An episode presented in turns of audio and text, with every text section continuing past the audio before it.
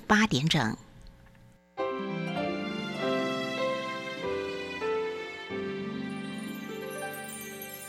分分秒秒守护城市心灵。嘉音广播电台 FM 九零点九。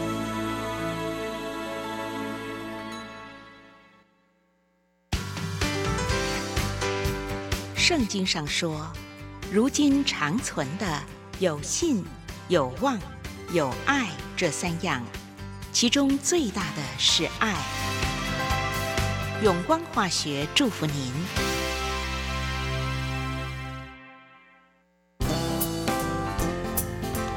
台北 FM 九零点九，佳音广播电台；桃园 FM 一零四点三，Go Go Radio；宜兰 FM 九零点三，Love Radio。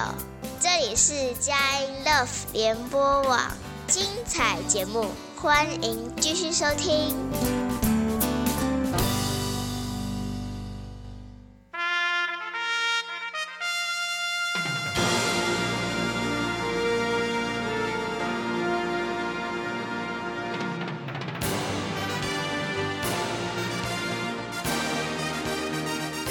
行万里路，越过千山万水，翱翔于资讯的国度。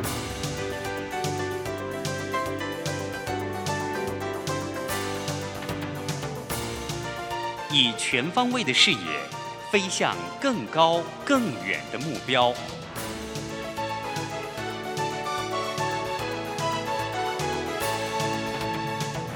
展翅上腾。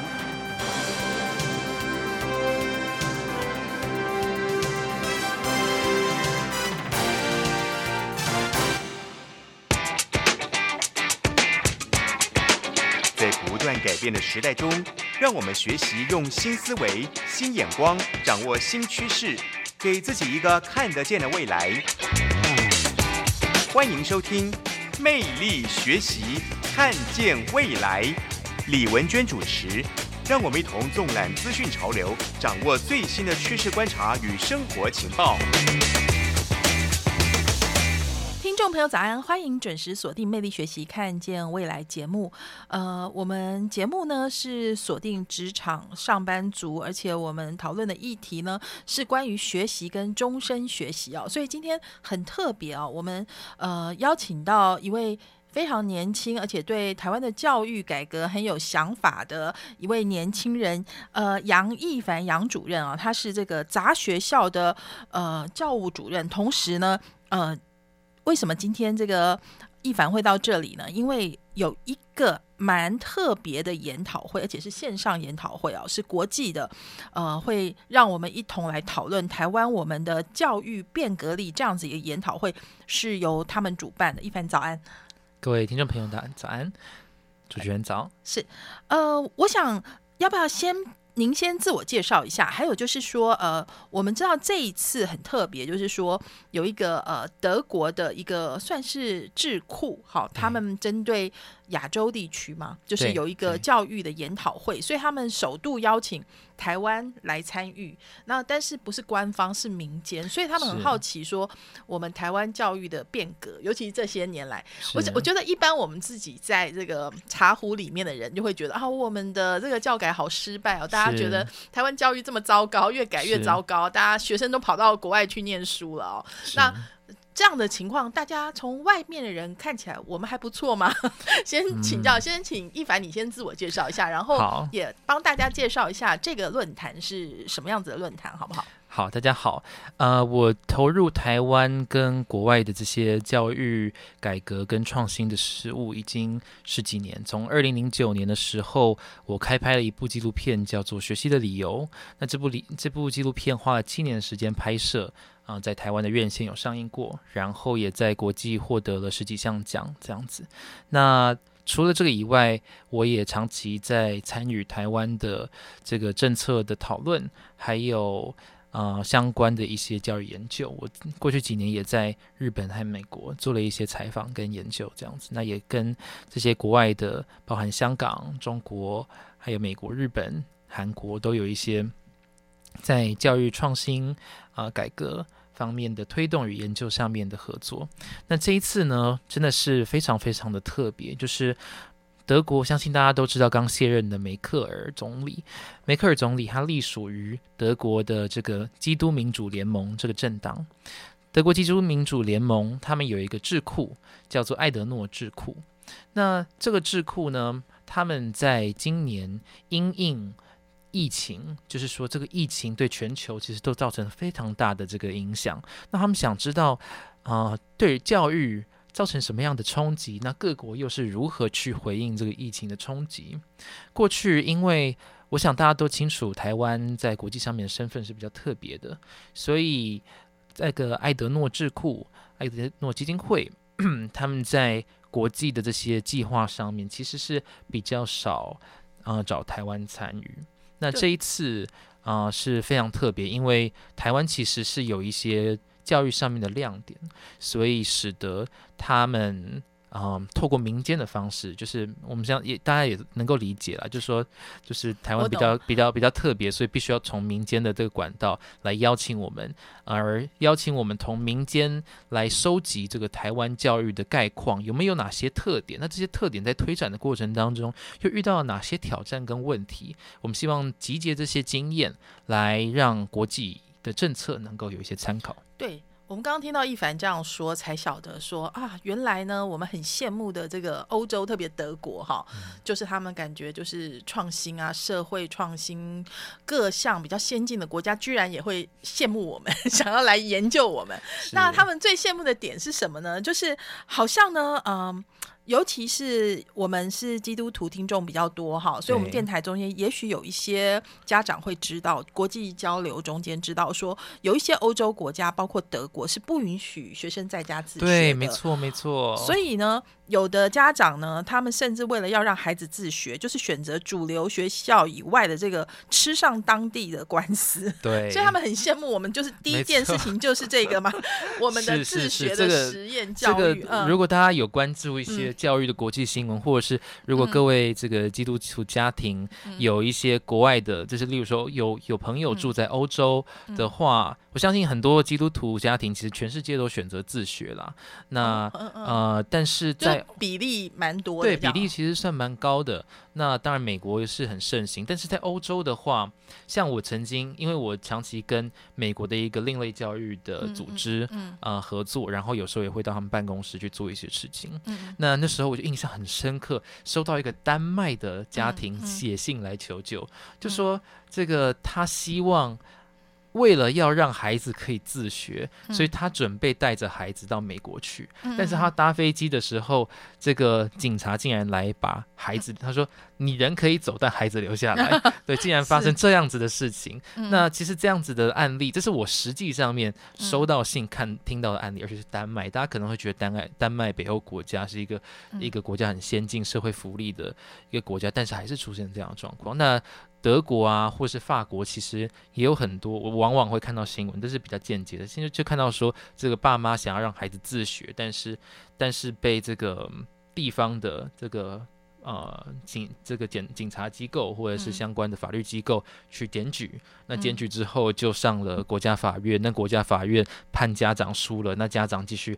这个一继续上诉到欧洲这个欧盟的法庭，所以这其实在，在欧洲，尤其以欧洲来讲的话，这个在法律上面其实还是非常的严谨的。跟严谨，他们可能觉得受教权就是要公权力来介入，就是要让每个国民都有他们心目中觉得应该要受教的一些基本吧，对应该是这样。那可是如果从教育的理论来说的话，我们台湾还走得蛮前面的咯。如果这样是讲，从这个角度来嗯。讲是这样子，没错。嗯。呃，在我们九零年代四一零教改游行的时候，嗯。这个教育基本法就很早的把嗯。这个教育的这个选择权这件事情，人民应该有教育的选择权这件事情，不是对，不论是在宪法上或是嗯教育基本法都有相关的依据。而在近几年，这个政府也渐渐的。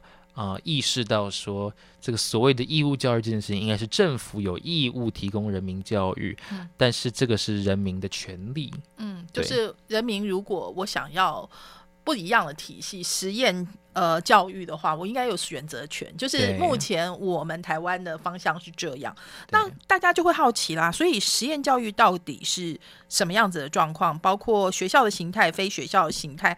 因为说实在，现在呃资讯等于说是到处可得啦，嗯就是自学已经不像以前那么困难。对，对而且，呢，就是网络无远佛界，无国界哈。嗯那所以说实在，学历的重要性也在渐渐的贬值当中，嗯就是反而是这个人的能力。好，所以不晓得呃，一凡你们在等于说体制外吧来做嗯教育改革这一块，算蛮急先锋的。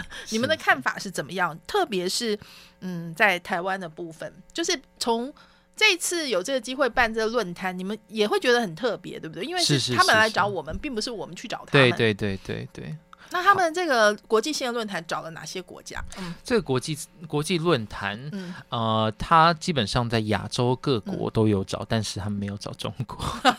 对 对。这个，呃嗯，我我想这这当中有一些这个国际上面比较比较复杂性的部分，也不是我们第一线这一次研讨会的主办就是他除了中国以外，其他比较重要的亚洲，对日本、韩、嗯南韩，当然北韩邀可能邀不到了，对，南对韩有邀嘛，那尼泊尔啊、印度啊、嗯印尼啊、新加坡、马来西亚这些，基本上亚洲各国该邀的，他们都有邀。所以他对对我们的就是实验学校这个部分很有兴趣，知道实验教育这个部分。实验教育嗯是其中一环，没错。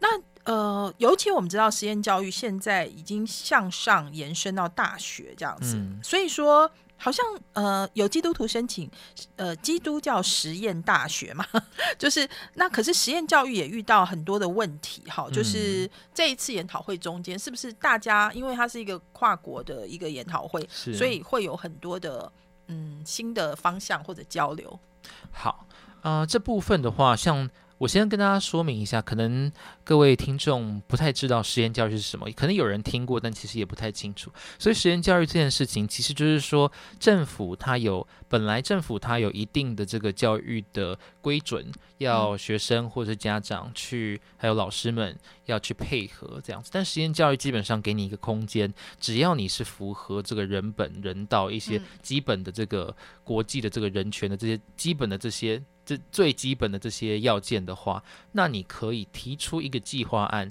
向地方政府申请，告诉地方政府说，呃，这个台湾就台湾的这个公家约定的这些教育的方针，呃，哪方面我要调整，我要这样做，那这个我不要，我要这个，这个不要。也是要备案就对了，也就是说审查，你要对他要有一个审议的过程，就是说你要提出一个计划书，应该也不是很容易吧？这个实验、对，要学校要就是申请通过，取决于说你对，但这就我们在实验教育当中，现在大概有四种方案，啊呃，最最小呢，基本上也最通常比较容易通过的会是个人自学，就说你、你你一个人你要自学对，这这都很对对对对。那再来的话，你也可以一群人一起自学，或者是透过法人的身份，所以有嗯。团体跟机构，嗯那大概就是你你的规格越高的话，那审查会越严格了。对。对，就是说，毕竟有相关更多的复杂性跟条件。对，像我们常常看到有人在招生嘛，尤其嗯。现在大家都觉得学历贬值，然后尤其台湾比较低薪，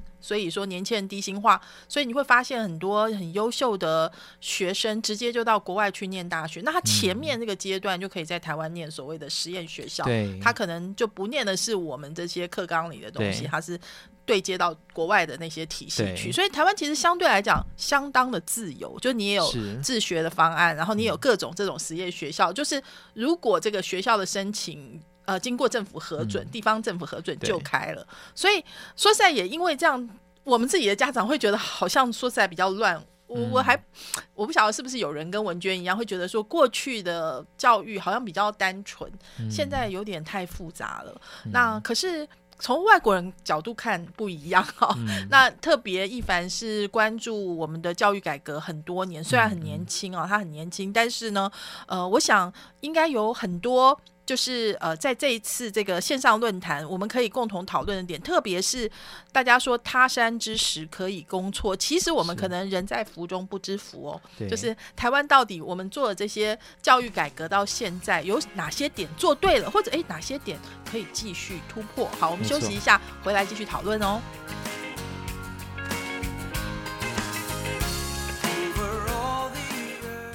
欢迎回来，魅力学习，看见未来。今天呃，我们邀访的是杂学校的教务主任杨一凡。哈，为什么一凡坐在播音室里呢？是因为我们知道说，最近有一个很重要，而且是应该说别开生面的嘛，就是国际性的线上教育的一个论坛哈要举行，而且是。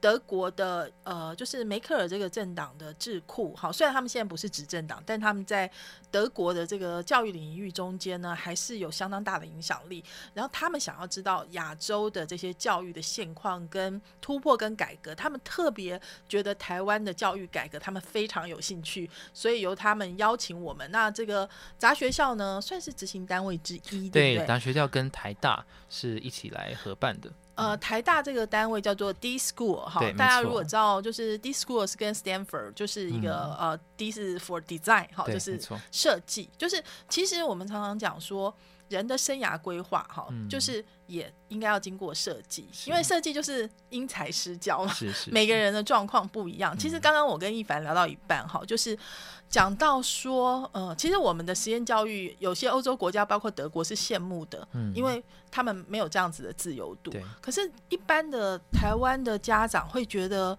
真的比较好吗？我们现在是不是有正反两面的说法？我们先从正方来说，像比较成功的例子有谁这样子？嗯，比较成功的例子，我想大家熟悉的唐凤就是其中一个案例。曾过去他在学校被霸凌，而且他。找不到能够沟通的同才，那透过实验教育自学，就他的他的这个天赋就真的能够被开展。像《诗经》讲说，这你是唯一这件事情就能够充分发挥嘛。那除此之外，最近另外一个亮亮眼的案例，就是我们在奥运有得奖的小林同学。小林同学，对，小林同学他也是自学家庭的学生，这样子。是，就是他们的环境有呃，父母有办法。就是 support，所以说他可以因材施教。那可是也有很多是不不太好的例子吧。就是我举个简单的例子来说，因为台湾的家长又很喜欢伸手去干预小孩的未来，然后就想要孩子，我要你起跑点比别人更好。所以假设就等于是钻漏洞嘛，就是哎，我平常的假设这种 traditionally 的这种升学体系，你没有办法。挤到前段班去，那我就用实验的这些立位，想办法把各种 credit 都加进去给你。这这是不是另外一种？对，这就是压力。这是这是一个我们在研讨会就必须要拿来讨论的事情。就是说，其实任何的改革，不论是教育也好，或各种社会改革，大部有很多改革是利益良善的，但是毕竟不可能有任何天罗地网的这个改革是可以完全都正面，所以一定会有很多相关的问题需要拿出来探讨。所以实验教育这是一个。算是台湾的一个特色，但如果先前所说，这个研讨会我们要来谈谈，说这些比较比较前、比较进步、比较迈向社会正义的这些改革，它遇到了哪些挑战？那台湾在面对这些挑战的过程，有哪些值得国际来借鉴？所以刚才就像主持人就有讲到说，有可能会有家长透过这个来钻漏洞，反而让学生更加的饱受升学竞争之苦。那这个是一个确实渐渐浮现浮现的议题。那这件事情我们要。怎么来解决？我们需要各位的参与，来集体智慧，一起来脑力激荡。那另外一个，呃，像这个家庭，它的资源是不是能够充分的？虽然有实验教育这样子开放的空间，但是家庭能不能充分的支持？学生让他能够这个发挥他的唯一，那这也是一个很大的大灾问。所以有些人会觉得说，如果本来就听过实验教育的，可能会觉得他这是比较有钱的人才能够做的事情。但其实我们就有一位基督徒弟兄，他在高雄的前镇草芽，人家说那是一个不三不四，这个出产流氓、出产这个呃赌博，反正就是。这样子的一个地区，就不山不市的意思，就不是山区，也不是市区。你是山区的话，你还可以拿到山区补助嘛，对不对？但是他在不山不市，就是这地地区特别显得尴尬。那这位弟兄呢，他叫肖典义，他也是参与这个台湾教改很多年、很虔诚的一位基督徒。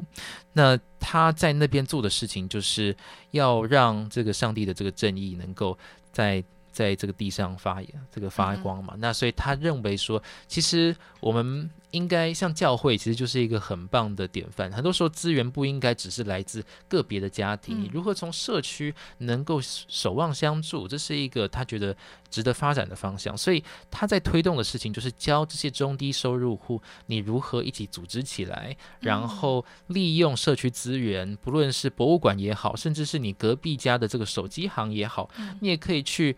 这个手机行带着孩子一起去学很多东西啊，例如说手机行的这个店铺的经营啊，或者是说这个三 C 如何的使用，或是如何维修，这些都是一技之长。那如果说你有这些一技之长，可能比很多大学生毕业之后连怎么修手机或者是怎么经营街店，其实都没有这些能力。但这些东西其实你在国中、高中的时候就能够透过社区的这个合作，嗯相守望相助，能够来发展的。对，像这就是一个很棒的案例。那对这一位推动的也是一位基督徒的弟兄。对，我觉得这个案子就很好，哈，就是嗯所以说，其实我们说，嗯，同样是一把刀，你可以把它拿来切肉、煮菜，可以对，做很好的事，也可以。拿来做坏事。对，就是大家，尤其我们要知道说，呃，教育其实是受教权，是每个人的权利。然后，而且是说实在，孩子就是呃国家的未来嘛，是我们的未来。好，尤其呃，我们圣经上面说的话，是我们的继承者。是是，是 所以说，要一定教育是呃，其实是一国之本啊。对，那所以说，我们现在在做这么多的改变哈，大家嗯可能会觉得说，我无所适从，就是以嗯前旧的，反正就是念书嘛，孩子你嗯就是让他念书，他就不会东想西想，特别是在那种青少年荷尔蒙就是蠢蠢欲动，很多嗯。叛逆还不够成熟的时候，会有很多的麻烦。最简单的方法就是把他们通通像灌装工厂一样，嗯就是把它嗯。丢进去。对，但是这么多年来，你也看到升学教育有很多的呃，就是很可怕的一些压力。像我们现在才渐渐知道说，并不是每一个人的耐压性、抗压力都一样。对，像文娟，我是升学教育。呃，出来这一代，然后我嗯应该也算是联考的胜利者这样子，嗯所以我会觉得，哎、我我也付出很多，我才有嗯办法。就是我我的小学、中学、高中，我嗯全部都在念书，对，因为我们那时候是有能力分班的，嗯我是分到所谓的 A 加班。嗯可是你这么多年之后回头看我，我就我也付出了很多。就是我们常常其实，在跟我们同年纪的人聊，就说，哎、我们没有体育课，我们没有音乐课，然后我们没有课外，嗯然后所以就是你也。你的分数至上，你也不太懂得跟别人合作，就大部分是这样，对这是这是缺点。可是现在这些新的呃，不管是实验教育，或者说呃十二年国教，好，它的它的变化，尤其品格教育要过得比过去更加的重视。这但是这怎么样不沦为口号？我先请教一下一凡，你的看法。这这题目其实很大了，对对，但是从外国来看，我们台湾会觉得我们教育做得很好吗？啊、应该说在台湾，就是说在台湾有很多措施是值得借鉴的。嗯我觉得这样讲应该是比较中中肯中立一点。那以台湾来说，现在有很多挑战在于说，因为这个地一个制度非常的大，就说应该说城乡差距吧，资源的不平衡。所以你刚刚说那一位弟兄的做法是很对的，就是其实我们也看到很多团体啊，就是嗯透过呃各种公益的方法，让这个偏乡的教育，嗯。或者说呃网络的方法，就是是。增加一些线上课程，对。好，这些这些都是方法，但是嗯。城乡资源的差距还是非常大。对对对对，那就这个部分来说，其实有一个很重要的事情，那这也是我们这一次研讨会邀广邀市民一起共同参加一个很重要的原因是，其实任何的国家体制，就说如果你要由上而下的去推动一件事情，这过程当中太多这个官僚的这些系统等等的，这会让过这会让很多事情变质。但是如果我们能够让人民更自发的去参与其中的话，那就像我刚才说的，这一位肖弟兄，他是透过他自己从自己开始，然后去跟周遭的学校合作、跟社区合作，那透过这样子的这样子的起步，他可以把事情做得很更纯粹，而政因为政策的渐渐开放改革，那。这个开放改革让这些每一个现场的人，他有更多。如果他有那样子的觉醒的话，啊，或者是他有这样子的一个恩典的话。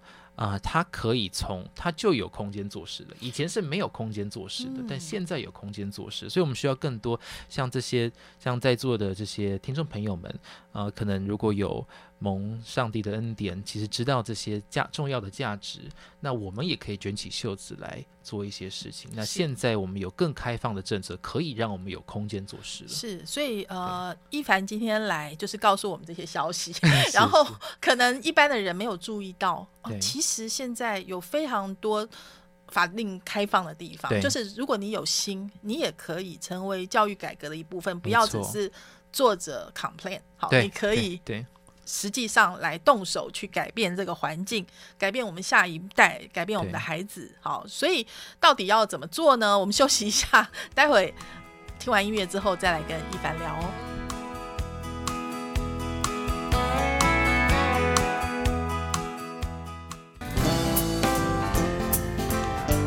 北 FM 九零点九，佳音广播电台；桃园 FM 一零四点三，Go Go Radio；宜兰 FM 九零点三，Love Radio。这里是佳音 Love 联播网，精彩节目，欢迎继续收听。欢迎回来，魅力学习，看见未来。今天在播音室跟文娟对谈的是一位年轻人哦，叫做易凡。那易凡呢？刚刚我们聊到，就是台湾教育到底有什么值得国际参考的地方？特别提到了实验教育。那其实我们在音乐当中聊天才知道，易凡你自己本身就是实验教育的产物，这样 要不要谈谈你自己的心得？对，好，呃，其实我的。我我爸爸他本来在国北师，现在的国北教大教书，那他算是比较早期政府在推这个实验，还没叫做实验教育，那时候叫体制外学校。那时候已经有一些想要开始尝试让教育可以有一些不一样，所以有了这个政府委托民间去做一些学校改革的尝试。所以那时候我爸爸就被啊找去宜兰的人文中小学这边去改做改革的经营。那所以我就因为这样的关系跟着爸爸一起去人文。那我自己从小就是在呃还没实验教育的前身这样子长大。那是几年到几年？那是在两千年左右的。你几岁？就是国小，国小整个国小就是在对对。那你们跟一般的小学有什么不一样？一跟一般的小学有什么不一样？就是说，基本上，嗯，当然第一个是我比较我我在一般学校的时间比较短，但是我还是可以说，一般的学校可能就是排排坐听老师讲课这样子。那但是在实验学校，以人文来讲的话，有更多是啊，你可以自由选课，然后甚至是。啊，混龄，所谓混龄就是说，其实是依照你的兴趣或者是你的能力，嗯，去选择你想要修的课程，有点像大学了，就是说你只有自己去选课这样子。那对你们升学考试比较不利吗？会不会？升学考试的话，以这个目前没，目前各校就是各个比较老牌的实验学校，呃，虽然。还没有很多资源可以做比较完整的研究，但是基本上在升学的部分，嗯，他们在升学大概都可以有平均以上的水准，所以并没有对对对，而且这这样子的一个研这个研究其实是在国际上面都普遍有这样的现象。那为什么说会有这个中等以上？就是。对，平均以上的水准呢，就是说，因为你有更活泼的学习，你你不是，就是你不是自己逼迫的，你不是被逼的，然后再来，第一个你有学习动机，有学习动机你愿意继续学；第二个是你是用更活化，例如说是用专，你做一个专题报告也好，或者是透过去抢救水水生植物去学习生态也好，或者是像我们国小的时候就有。呃，实际去走访龟山岛，宜兰有一个叫龟山岛的地方，然后透过去辩论说龟山岛该不该开发，去学很多公民课的或社会课的这些各种常识，所以那些知识是活的，你不会就老师讲完说啊，讲完之后就忘记了，对，然后考完试就还给老师，所以透过这种更活化，让学生的动机能够充分发挥。的这样子一个学习，就是真的更学生更自发自自动的这样的学习，那其实学习成效也往往会比较好。那国外其实，在早在四五零年代的时候就有研究说。读这种体制外学校的学生，他们上了大学之后，嗯或者是出了社会之后，他们在平均的表现上面也都比其他的同才还好，这样子。所以一凡你自己本身就算是一个例子喽，因为我们知道你很年轻就拍那个纪录片啊、对就你自自己自发性的想要做这件事情，然后而且。呃，要不要谈一下说，如果真的时光可以倒流，你又有嗯选择权的话，你会嗯再一次做这样子的选择吗？我想我还是会做同样的选择，就嗯其实对我来说，拍了这个纪录片真真的是啊、呃打开真的是完全把我的世界打开，因为我我拍这个纪录片其实是在探讨说，其实就在探讨我们这个学校我的同学们第一次去面对当时还是机测嗯的状况，那我想要知道他们的。他们的表现如何？后来我发现他们其实表现都很好，而且上宜兰的最所谓人家认为最好的学校，然后在里面又当各种校级干部这样子那就是学校的风云人物。但与此同时，我也看到这个升学升学制度对他们有很大的影响。嗯，那包含他们本来可能是很自发，就是嗯自发性很快乐的对，很快乐，或者是说嗯他们其实对这个世界充满关心，对，但是啊、呃在这个开始要面对考试的你分数高，嗯你选择越多，你如果分数不好的话，你就只能捡别人剩下来的这种嗯选择，或者是你就没有很多事情就没资格做，很多话你没资格说。这样的嗯情况底下，那其实啊、呃你会观观察到这些人，这些我的这些朋友们，他们的。他们本来是一个，就像就像圣经讲说，我们要要爱这世间的那个心，其实就嗯。是渐渐被收起来了，因为你要先自先先求把自己对，先求自己顾好，保护好，对，而且你是嗯。在一个竞争的游戏当中，就等于说你的胜利取决于别人输你。我是不是可以这样讲？就是实验学校在前 early stage，就是小一嗯点的时候，觉得还好像还好，但是嗯。当越来越哎、就是我们虽然说学历在贬值，毕竟嗯。还是世俗里面会有一些所谓重点大学、重点科系，嗯然后它的。获得的社会资源或关注是比较多的，就是当你到后面的时候，发现哎、有这个落差的时候，会有一点冲击到，可以这样讲吗？对其实我拍对我嗯拍这个纪录片，后来嗯我也把它发展成这个研究论文，我在国外有发表。对，那我的研究发现，这这可能比较专比较专一点，但我尽量嗯白话。嗯也就是说，其实我我觉得很我的我后来写这个论文很特别的点，就是说嗯，明明我们学校学校没有要求，家长其实也不嗯。希望孩子去去花那么多时间准备考试，但嗯为什么我的同学们他们却自发的，嗯。就是去放弃了其他所有事情，就是专心去考试，而且嗯。变成他们以前不太喜欢的样子。那因为社会自动会那会会给你这边比较多的 credit，你会这就是经济学吧？这边有诱因，它就会过去啊，对啊，呃，嗯有点类似这个主持人嗯您讲的这个概念，那我叫它分配依赖，这嗯比较比较学术一点的词。那所谓这个意思就是说，你依赖于别人分配给你的资源的时候，你就会照着他分配的规则走。嗯然那呃，但所以说很多时候，其实我相信在座的这位各位听众，不论是你们自己或者是你们周遭的朋友，很多时候你或许身为老师或身为家长，你觉得我逼我孩子是我是不得已啊，我是为了他好啊，因为其实你们都看到的是这个被分配下来的这个资源，而且我觉得，你知道，有的时候觉得台湾家长可怜到好像嗯不是小孩在念书，是家长在念书啊。所以，嗯，申请什么学校，小孩做了什么事情，跟嗯老师其实不止台湾啦。你们说亚洲，其实嗯包括中国大陆也是一样。其实就是现在美国、欧洲也都是，因为他们面对中国的崛起的压力了，所以我在美国考察的时候，也是看到到处补习班，然后他们在这个戏谷或是纽约的话，他们为了要上哈佛大学这些重点大学，从幼稚园就要开始排队。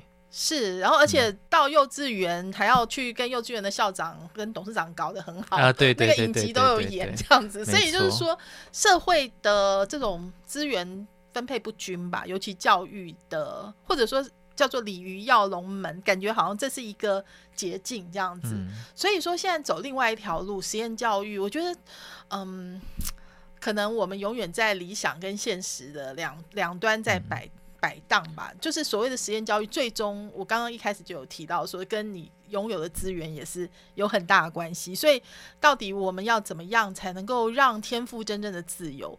就是我们知道，呃，上帝造每一个人都不一样，哈，一朵小花 都有嗯它可爱的地方。对所以说，我们到底怎么样才是真正应该要，嗯，让每一个孩子都能够快乐，然后其实也一定有相当程度自律的来成长。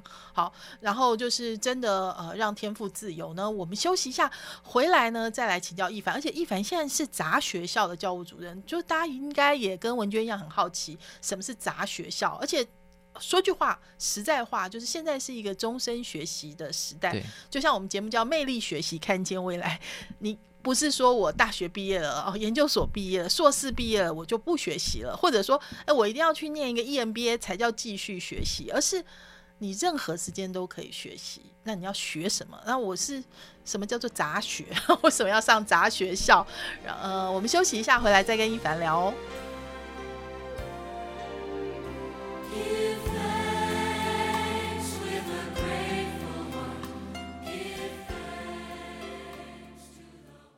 欢迎回来，魅力学习，看见未来。今天我们谈的是实验教育跟教育改革，还有跟国际性的论坛，邀请到的是杨一凡。那一凡现在也是杂学校的教务主任，要不要告诉我们听众朋友什么是杂学校？你怎么会在这里做教务主任？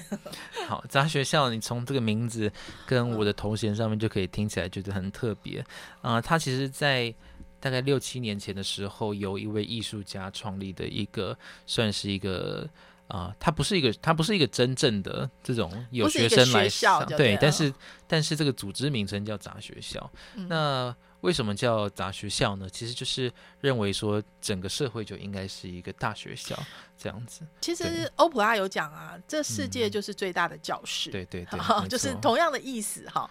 那你们做的其实是一些策展，对不对？嗯从二零一五年开始，杂学嗯校就每年办一个算是亚洲最大规模嗯的一个教育创新的博览会。嗯那这个博览会跟一般你所看到的这种留学博览会不一样，留学博览会就各个学校来摆摊，然后招生这样子。对拉拉客人对，，但是在杂学校这一个创新博览会，你会看到很多很很特别的，例如说这个呃，如何拿有有些团体他们可能拿这个回收的废弃物拿来做乐器，然后教你哦怎么，然后这个过程当中你学了回收环嗯。永续环保，但是同时你也学了乐理，那那或者是有些但是这个学生年纪不是说为了升学，就是可能各年龄层都可以对来学的。对对对，完啊全没错，就是这个从零到九十九岁的这个嗯大嗯杂、嗯大嗯杂烩嘛，大杂学校这样子。嗯对，就秉持这样的精神，有非常多不同的嗯团体嗯来这个杂学校参展。那呃，透过每年大概五五万到六万人的这个参访规模，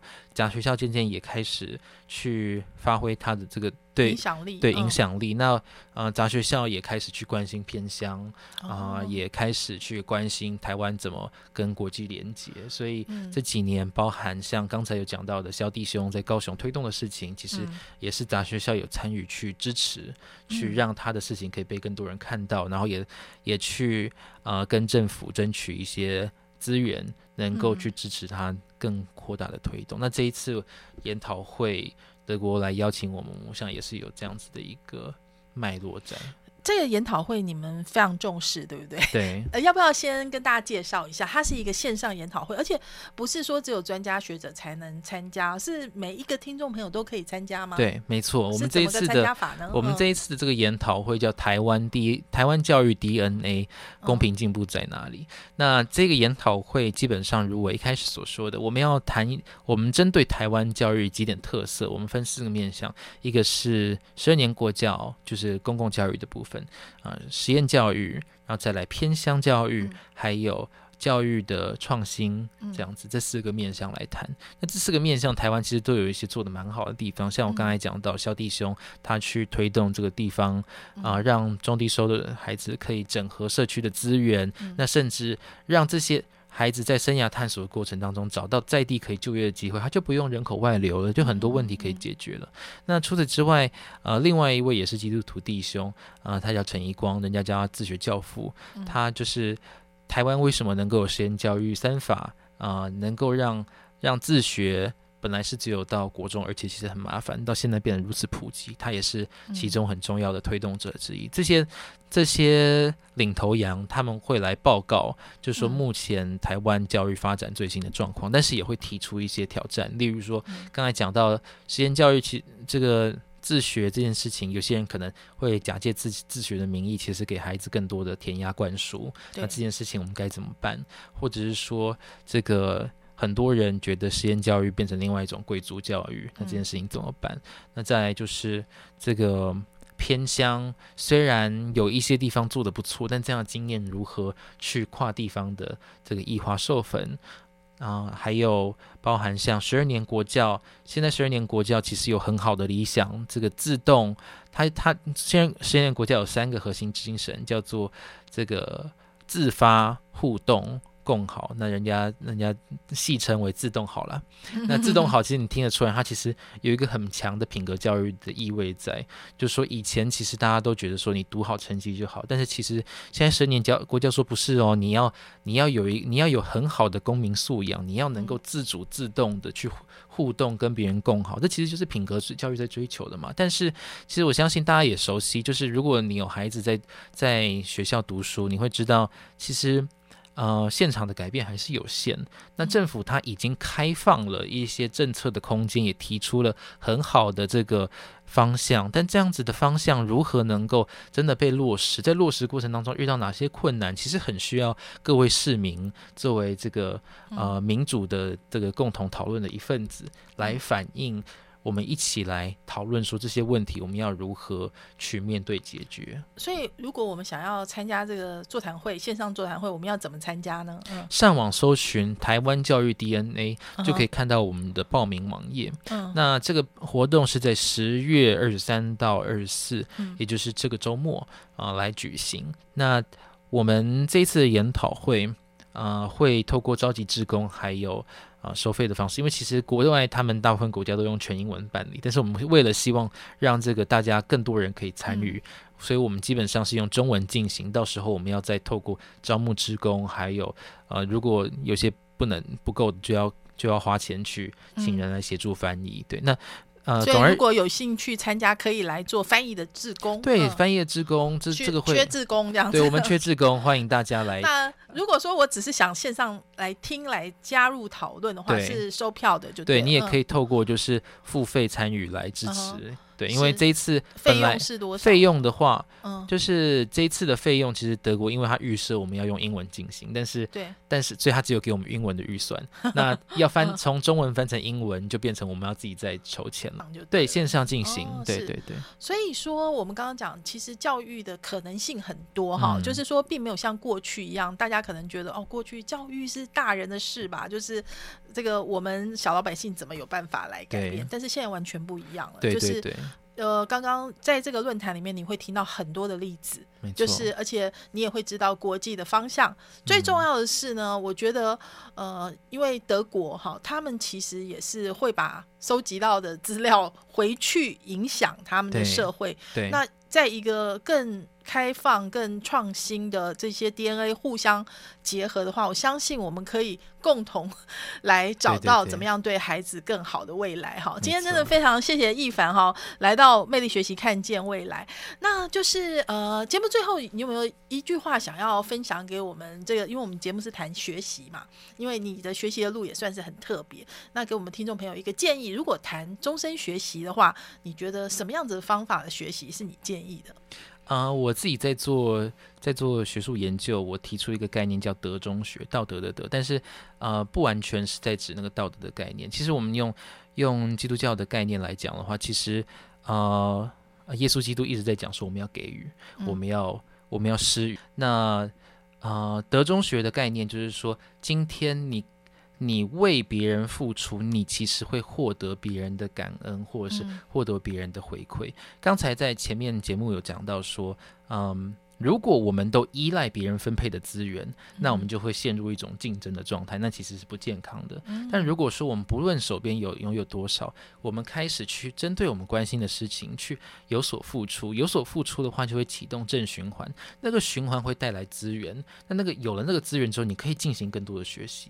如果你建立起这个，你有人人都能够建立起这样子，其实是从耶稣就开始去示对这个示范的这样子一个正循环的话，是那我们其实就越来越不需要依赖这个。就是如果你能够建立这样循环的话，那你有没有读上哈佛大学或台大还这么重要吗？如果你可以呃像耶稣一样，就是啊、呃在施予这么多的这些恩典都回馈到你身上的是话，读不读台大还真的这么重要吗？说的也是哈，就是如果是升学主义，它就是一个零和啊，就是因为第一名只有一个啊，对不对没？错。所以呃，怎么样让它变成五饼二鱼？哈，越传就是越多错。今天真的非常谢谢一凡哦，也谢谢听众朋友的收听。如果对这个论坛有兴趣的话呢，要搜寻的关键字是台湾教育 DNA，好，谢谢您，我们下周同一时间空中再会喽，拜拜。谢谢各位。